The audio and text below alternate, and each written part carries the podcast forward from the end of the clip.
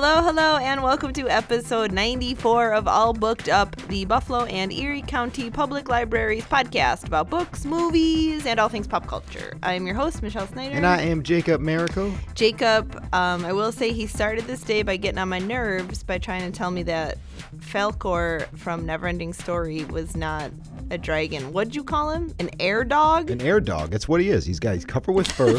which air dog? yeah, dragons are not covered with fur. Listen, you're very close-minded about the kinds of dragons out there. Falkor is a luck dragon. They don't breathe fire. They you- do good things for people. Are you, are you listening to yourself right now? This is 2019. Dragons breathe fire, and they bring. he uh, wasn't from societies- 2019, so take that. You can't- dragons in the 80s were luck dragons that didn't breathe fire. What about Dragon Slayer? That dragon. That's fine. That's just a different kind of dragon. That's right, because he's an Humans actual luck dragon. different He's too, got you know. scales. Okay. When this episode isn't even about dragons, so there's no point to this discussion at all. I love the idea that we're gonna have a dragon cast where we're gonna argue this point.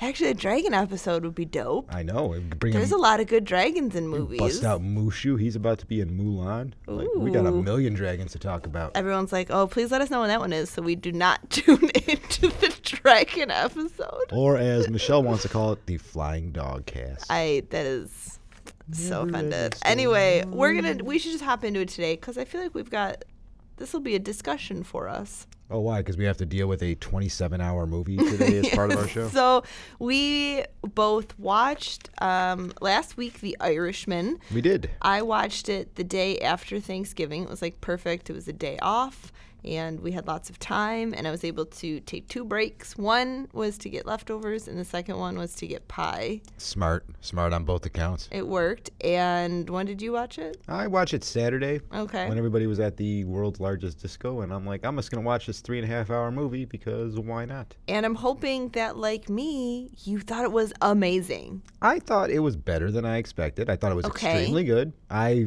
was not as bored watching it as I thought I was gonna No, be. No, it wasn't. It wasn't boring at all. No, I thought for sure that I was gonna be like, oh my god, this movie's like 20 minutes in. I have three and a three hours to go. I feel like I've been Yeah, you didn't feel the time. So we're going to talk about it today, but no spoilers. So you don't have to worry about it. I know a lot of people haven't seen it because it's hard to block off like a four hour chunk Yeah, of I your mean- day to watch a movie. Yeah, it's it's not exactly an easy movie to just dive into either. So But well worth it. So I'm going to do a little background on what the movie's about here. Okay. For those not familiar. So first of all, it was directed and produced by Martin Scorsese, um, which is reason enough. I think that anyone would watch a three and a half hour movie. one of the only reasons to watch a three and a half Very movie, true. really. And then written by Steven Zaillian.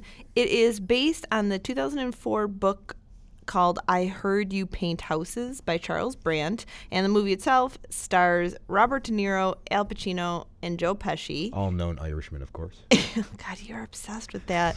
and then in supporting roles, we have Ray Romano, Bobby Cannavale, Anna Paquin, Stephen Graham, Jesse Plemons, and Harvey Keitel. Although I will say Harvey Keitel was in it for like seven seconds. I kind of forgot he was in the movie. yeah, and Anna Paquin. That's a, she got a nice mute role in this film. Yeah, well, we can we can get into that because I know that there's complaints about it, but We'll, we'll, we'll get into it. We'll get into it. So the Irishman is the story of Frank Sheeran. That is who Robert De Niro's character is.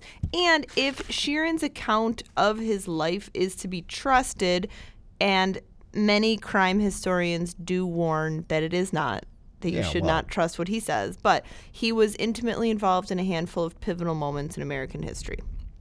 So, around 1950, he was a Philadelphia based driver of a refrigerated meat truck, right? Yeah, yeah, that's what he was doing. Okay, for delivering meats. yeah, for a supermarket chain. And while hanging around in like a tough guy bar, he got inspired to steal sides of beef in order to ingratiate himself with a local gangster. That's Bobby Cannavale. And was then recruited by a big time mob boss, Russell Bufalino. He's played by Joe Pesci. Who was really good in this Oh, I movie. can always talk more about Joe Pesci to do strong strong arm work. So a series of steps and missteps lead Frank to then become a hitman, or in the code of the trade, a house painter. Think of the the blood on the walls when they shoot you in the head. It is a little on the nose when you think It sure that. is. And then a bodyguard and right hand man to the labor leader Jimmy Hoffa, and that is who Al Pacino plays, who disappeared in 1975 and hasn't been seen since. And Frank has something to say about that in the story. So the story is told in three kind of ingeniously interweaved moments of like the elderly Frank is reminiscing from a nursing home. Um, which gives rise to two layers of flashbacks. One centered on a 1975 road trip that he took with Russell, and the other going back to his first meeting with Russell and moving ahead until it catches up with and continues past the 1975 events. Right. That sounds about right That- there. that pretty much wrapped it up. And there's like a other thing where I feel like Scorsese was using each version of his life to kind of like show how quickly life goes by. Because, like when he's a young man, it seems like the movie that's where the bulk of it happens. But then once he becomes old, it like r- goes by really fast. Like it seems like it rushes to the Yeah, end. I think all of that was really intentional. We've never really seen kind of th- this older crowd in a gangster film. They make it such a young man's game, or maybe there's like one head of a home who's old, but everybody else is kind of young. So it was really interesting watching these people age and kind of studying not just like what they're doing, but the friendships involved and if friendships are even possible. Yeah, I think it's kind of a quote unquote friendships. But I mean, there was love. You could not deny that there was love between these men for sure. Oh, absolutely. Well, Like, not all of them, but some, friends. most of them, yeah. Yeah, definitely. So we have a production budget of 159 million dollars and a runtime of 209 minutes, and is among the most expensive films of Scorsese's career as well as his longest. And this is why it ended up on Netflix because no studio would touch the movie I don't blame him. I wouldn't have. the budget was crazy. It was too long, and Netflix came in and said, "Whatever you want. Yeah, we got money. We, don't, don't. care. we don't." And they didn't interfere with anything that he did. But I am going to say, in my opinion, it absolutely earns its extended runtime. you think? Yes, Okay. I did not feel like there was any fat to be cut. Uh, I, I, I could I could see where you're saying that. In this context of this movie, even if I don't necessarily care about the entire plot, I, I could see that you needed pretty much all of it to get your point across. I really appreciated a film where we were allowed to kind of see people think and figure things out because movies lately, it's like sometimes they're afraid of silence and that mm-hmm. there can't be a moment where something isn't happening.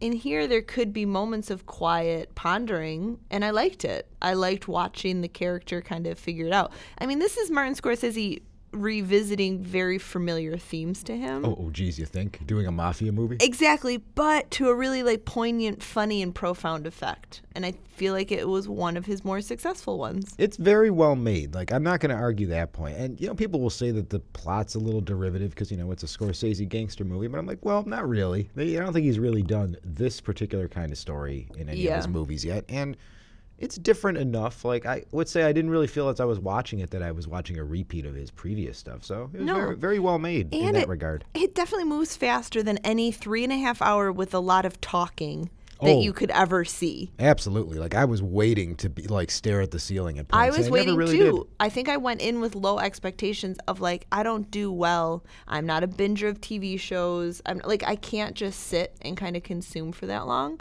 and didn't bother me. The pie also though, I recommend pie breaks. Did you go uh, really chocolate, vanilla? Um, what kind of pie did you go for? Oh, it was just pumpkin. It was Okay, leftover Thanksgiving. I love pumpkin pie so much.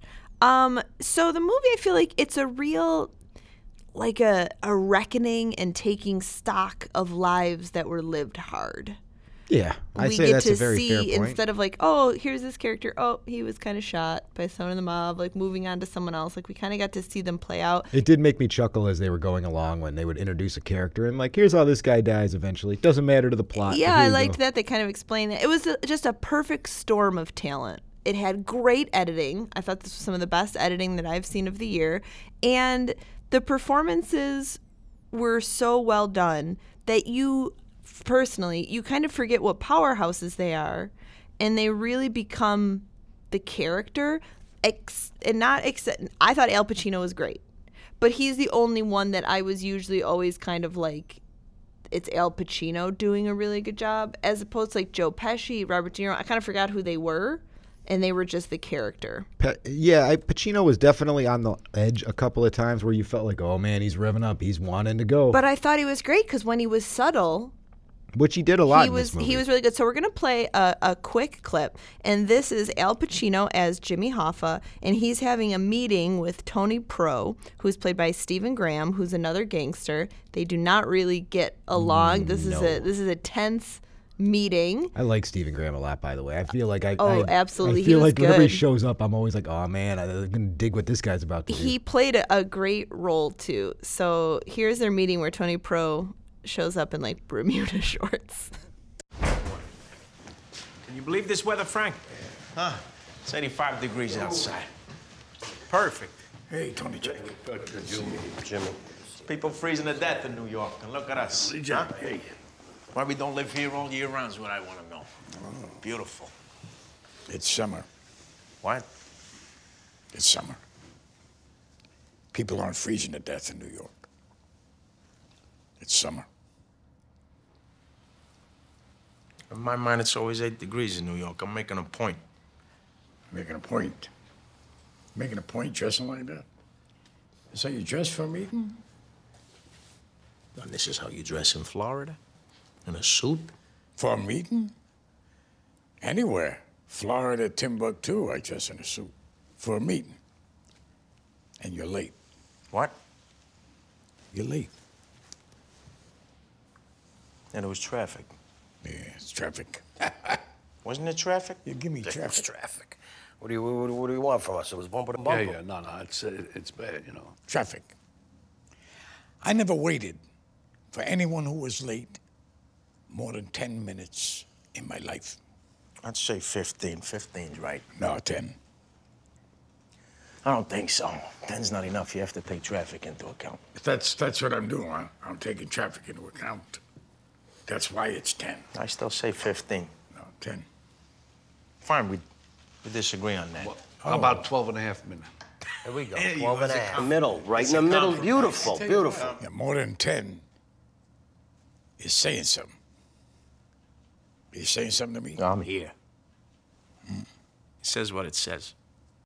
It's such a good clip. such, such a good clip. I forgot how good that scene was actually. Like because you, you're getting these great performances, it's very serious, but there's like this humor kind of mixed in, and then you hear like Robert De Niro trying to keep the peace with his okay 12 and a half minutes. that. For the record, uh, I say 15 minutes, 15, a quarter of an hour. That's as long as you get. After that, like I'm, I'm out of here. well, it depends. Like if I'm waiting, yes, I usually do 15, but at that point, I hate whoever I'm waiting for. Oh, you hate them for sure, but 15 minutes, 10 minutes is too short. I am someone agree. who's always 10 minutes early. I mean, so yeah, I'm more on the Jimmy Hoffa side of things. But even that scene, again, nothing is slow because that has been the main complaint that I've read online. I read some terrible reviews. Like, this movie's so boring, it's so slow. I turned it off halfway. And I'm like, it's what? It's like this subtle dissection of characters that it's not slow. That is not the correct term for it. I No, feel I- like the movie moves along. I'm sorry that people aren't getting like killed every two seconds, but the movie moves. Yeah, if it's not the kind of gangster movie you were expecting, that's fine. That's an argument that I'll listen to. But you can't say that it's uh, slow or boring because it's not. It's not that kind of movie. It's like it's a character study, like you said. So it's going to be a lot of scenes on people's faces, And I like it. a lot of consequences of their actions, coming to grips with that kind of stuff. And like we said, Joe Pesci is masterful. I can't believe how good he is. Like I've Pesci, Because he doesn't play that role. He's always like the crazy loony hothead, but we can say like in this movie he is just like a calmer, subtler person, but that doesn't make him any less scary. Oh no, no, no! no. He's definitely one of those guys. You're like, yeah, that's a mob boss right there. Like, yeah, totally. Like you just like the stereotyp what you ter- stereotypical of what you expect from one. You're like, yeah, you say one wrong word, this guy's gonna smile to your face, and as soon as you leave this room, you're like, well, you're de- you're dead. You're Yeah, done for, man. You you you done a bad. I also thought because there was a lot of talk about the de aging in the film, so I was ready for that to be really distracting.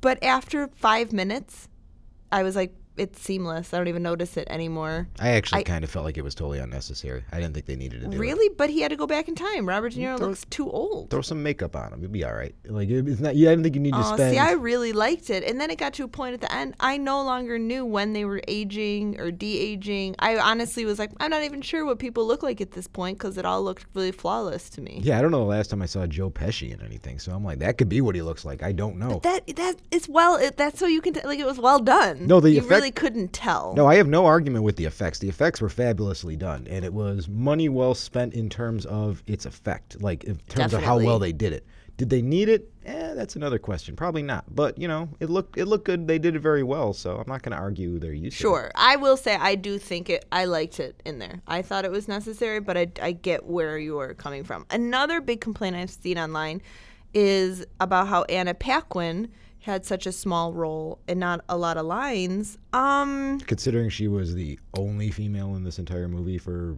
the Well, their majority- wives their, were their in it. wives were in it, and they uh, they were pretty good. But Yeah, then, but, okay, here's a three and a half hour movie with like 20 minutes worth of women in it. when you're making a current film about current things and you don't include women or people of color, it's ridiculous because that's what's happening. But when you are making a period piece, when women are not in these clubs, they are not with the mob, like there are not people of color in these groups. Where I don't have a I don't have a problem with it. Like if it's accurate, why would there have been women having huge roles in this movie? Yeah, I guess. I guess some people were also like, if that's the case, which is fine, it's a way to do it. But why'd you cast Anna Paquin? You could have got a nobody in that role. because Anna Paquin, I guess, has good serious face. I Mm. mean, she looked really upset a lot. She definitely needed a little more because she's really, really important to De Niro's character. She's extremely important. So that was probably the only misstep for me was there wasn't enough of her. They didn't create that relationship, lack of relationship, whatever you want to say, enough for how important it was supposed to be to kind of him. Yeah, it's it's kind of So a that was where the thing. they get kind of establish it early on, and then they kind of forget about it, and then like two hours later, like, hey, do you remember that thing that happened at the beginning? Like, not really, man. Lots happened. I mean, and, but a lot happened. A lot happens in this movie. Yeah, nobody's gonna. There's a, and by the time we kind of reach the the movie's like detached final image, which you know I'm not going to spoil, but you're just really not sure what to make of Frank and like the whole sprawling tale. no, yeah, not Like really. you're kind of like it definitely leaves you to think, and I don't think that we're supposed to really know what to make of him. I mean, He's not a good guy. Like, don't ever get that impression. Is not yeah, but you don't guy. feel like he's He's not the worst. Uh, the movie expects us to kind of complete it on our own by thinking back on it later and discussing it with others. And I think that the opportunity to sit with this movie is the main reason to see it. Because I found myself really, I've been talking about it with a lot of people and just kind of thinking about it on my own. So it's definitely worth seeing. Do not listen to people like press pause, go to the bathroom, get a stretch if that's a thing for you. But this is a Yeah, this movie was named Best Picture uh, for 2019 by the New York Film Critics Circle. So it's got it's got some It's pull got here. it's got some cred behind it. You know whether you know we'll see how it goes going forward. But I Yeah. did I did find that I don't care about Jimmy Hoffa. This is this like another movie oh, Jimmy Hoffa's like fascinating. with the second best actor to portray him, and I don't I didn't care in the first time I saw it. I don't care now. I don't know what about his story. It's a fascinating story. It's like I just well, I care. grew up with a Teamster stepdad, so it might just be something that was more in my life. Oh, my- Like, my grandpa Teamsters are important. Unions are important. Pensions are important. Like I didn't even know like Jimmy just dipping into pension funds or this and that. So my stepdad did drag me to see the movie Hoffa in theaters Oh, when I I, was young. I had to go see it too. My grandpa and took I me. hated it so much. I'm like, I don't. I'm like a kid. I'm like, I don't know who Jack Nicholson is. I don't know why this dude matters. And the movie, he's like, he just that disappears at the end. so- slow, boring movie. But yeah, this you can tell this was a passion project. I mean, Robert De Niro got the the Irishman started underway after reading um, the book in like 2004. And like when he talked to Scorsese about it, he said that like De Niro became really emotional as he talked about the lead character. So he was always really drawn to it. And the film started developing in like 2007 but then there was like new plot materials and rewrites and the cast you know everything lost place it lost its spot in the calendar scorsese ended up directing three movies in between starting this one And uh, De Niro went on to do four Meet the Parents in that same amount of time, unfortunately. that was the other thing i liked about this movie is that a lot of these powerhouse actors have just done a lot of garbage recently a lot so of just straight trash. just trash. So it was great to see them in something that wasn't. And that finally, after all of these years of kind of development hell, this movie came, has happened. Yeah, you're like the star of 88 Minutes, Al Pacino, the star of The Super, yeah, Joe no- Pesci, and Robert De Niro. You know all about him, all coming together to finally do a good movie. Oh, let's not forget about Anna Paquin from the uh, critically loved show True Blood.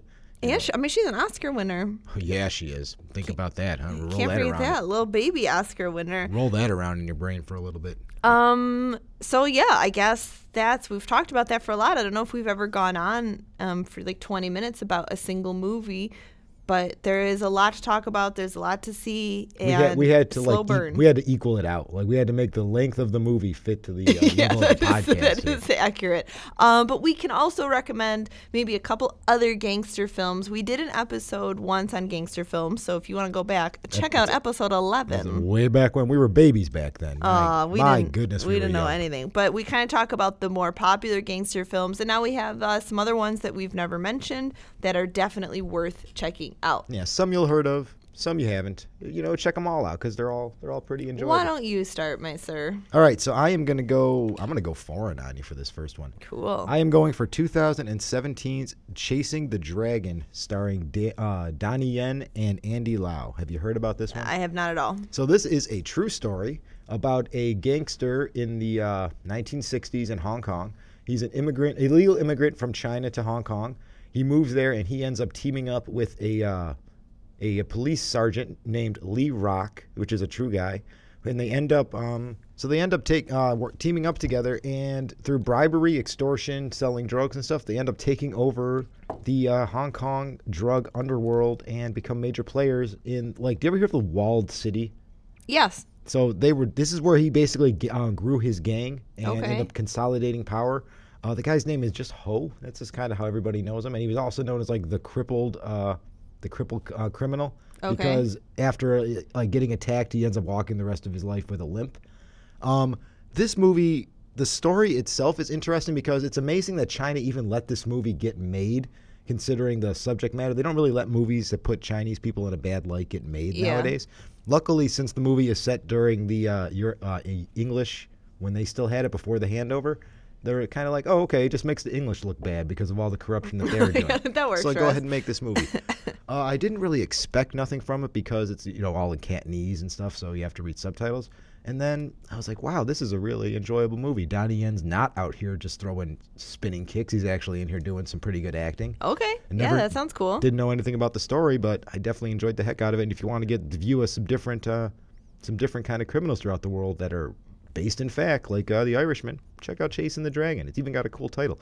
And Dragon's got scales, yo. Oh, and breathe fire. We know they can't be left. See how I brought it back? Yeah, you sure did. Um, I have to talk about uh, Sergio Leone's epic crime drama "Once Upon a Time in America." Oh, that makes sense. I mean, it makes sense because it actually beats Scorsese's film in time. It is three hours and forty nine minutes. Better, Um, better movie? Question mark. from 1984 what and has similar casts because we have Robert De Niro in the film. So the movie takes place 1968. We have the elderly David Noodles. I love these Great name. Noodles.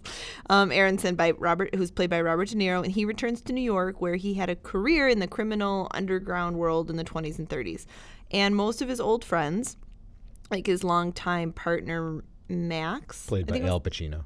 no, played by James Woods, are long gone, uh, yet he feels like his past is unresolved. So it's told in flashbacks, and the film follows Noodles from a tough kid in a Jewish slum in New York's Lower East Side through his rise to bootlegger and then to mafia boss. And it is a journey marked by violence. Yeah, Um, it's a Sergio Leone movie, so you know there's Totally. So you know we have betrayal, we have remorse, we have those things. But this is a visually stunning, um, stylistically bold film. It's emotionally haunting. It's filled with awesome performances.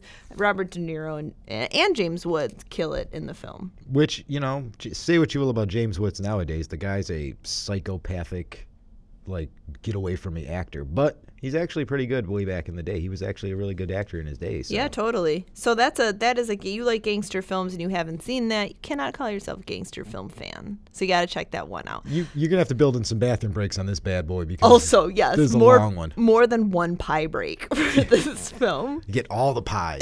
What- what, what else? All right, so I'm gonna go uh, next. I'm gonna go with Sicario: Day of the Soldado, the sequel from 2018. I haven't seen it because I feel like I heard bad things about it, and Sicario one was so perfect that I was nervous to even you know continue on. So Sicario one is, I agree, a perfect movie pretty much, and this one's not as good, but mostly because they don't have the same director. But everybody else is, you know, back except for uh, the female lead. She's not back for this movie. Uh, Emily Blunt. Yeah, Emily Blunt's not back, but uh, James, Josh Brolin, and uh, Benicio del Toro are back, and Ty Sheridan wrote it, so it's keeping going. Basically, what it is is it's this one is about human trafficking and illegal immigration is like the very crux of this story. Basically, Muslim terrorists, quote unquote, sneak into the U.S. across the Mexican border and commit an attack, which gets the government to authorize uh, Brolin to start up his team again to take down more of the cartels. So, you know, not surprisingly, he goes and he gets his number one dude to run the team. So he goes and gets Benicio del Toro to be the lead. And this time they have like the whole government behind them. They play well together too. So I the- do like them. So another thing this movie does is it deals with their disillusion of what they're asked to do. Because it's one thing to go on a revenge story about against a drug dealer that you know for a fact that did something against you.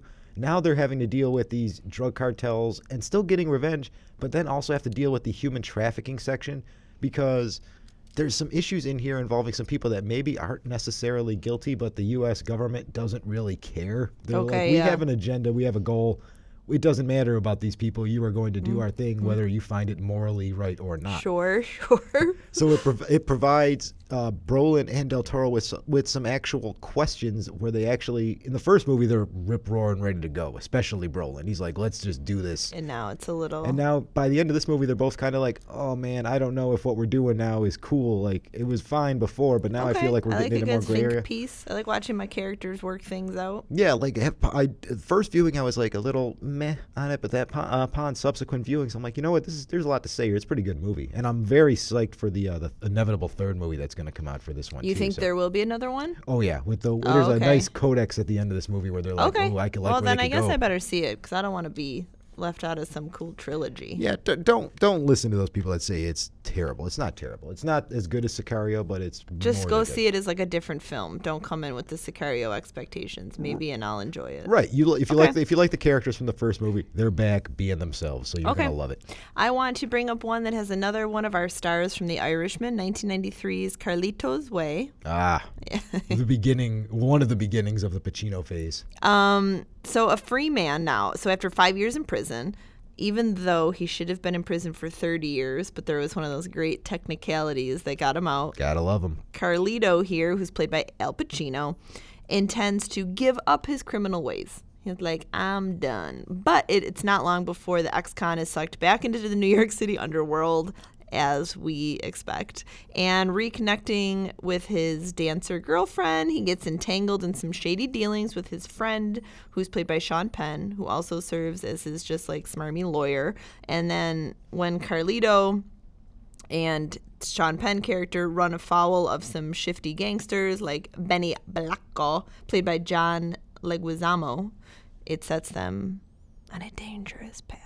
And this is one of those iconic, I Super like, iconic. gangster movies. A lot of Pacino Yeah. movies are pretty iconic for various reasons. Performances, you know, are a big part of that. But yeah, the Carlito's Way is one of those ones that feels like everybody has seen it, and you kind of need to see it because it's just got such a reputation around it. Definitely, but I think a lot of people who are older have seen it. I think there's a whole new generation of people who've never even heard of these movies, and they're worth checking out. Like, Oh, absolutely. there's these are still like high quality films. So speaking of a movie that's high quality that people nowadays talk about but probably haven't seen, that's another Pacino one. Let's go with Scarface, the old. Oh, okay. 80s Don't talk classic. about Scarface too much because I can't stand that movie. We don't have to. It's not a very good movie. Everybody knows what Scarface is about. The reputation of it is greater than, than, than. It's one of the two. So it's ba- it's based on uh, made up story. The original was based on Al Capone, but Yeah. you know the remake is just kind of made up about the Cuban immigrant. Because again, just like The Irishman, when I think Cuban immigrants, Al Pacino pops right to the top. So of my you are you get really you get really caught up in Boy, that. what an offensive accent in this movie too. We don't even have time to get into that, but man, you know this movie.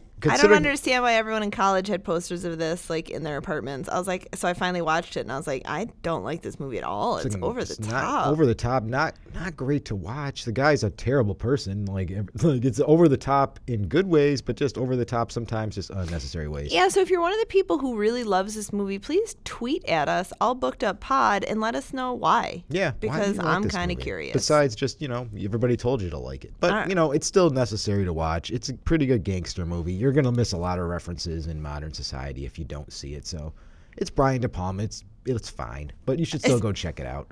There you go. It's maybe- worth knowing about. Most some people would try to tell you to go watch the original. It's from 1932. I'll tell you, don't go back and watch it because you'll be bored to tears watching stuff from that long ago. so Alright. check out the remake, everybody. I'm sure There's- there's a new one coming soon. There's a lot more gangster films we could talk about, but hey, I guess we'll save it for the future of a third episode. And Ah. by then, there'll probably be so many more new ones also. I'm sure. Yeah, we're gonna do Scorsese's field of it. Scorsese's next movie starring Leonardo DiCaprio. I'm sure is gonna involve A gangsters. two day long film. But all right, let's get out of here. Plug us up. So everything except for The Irishman, which is a thriller on, is available at your local library. So stop on by. We have 37 branches all over Erie County. Stop on by. Tell them you heard some awesome stuff on All Booked Up, and do we have it? They'll say, of course we do, or we'll get it to you. So stop on by.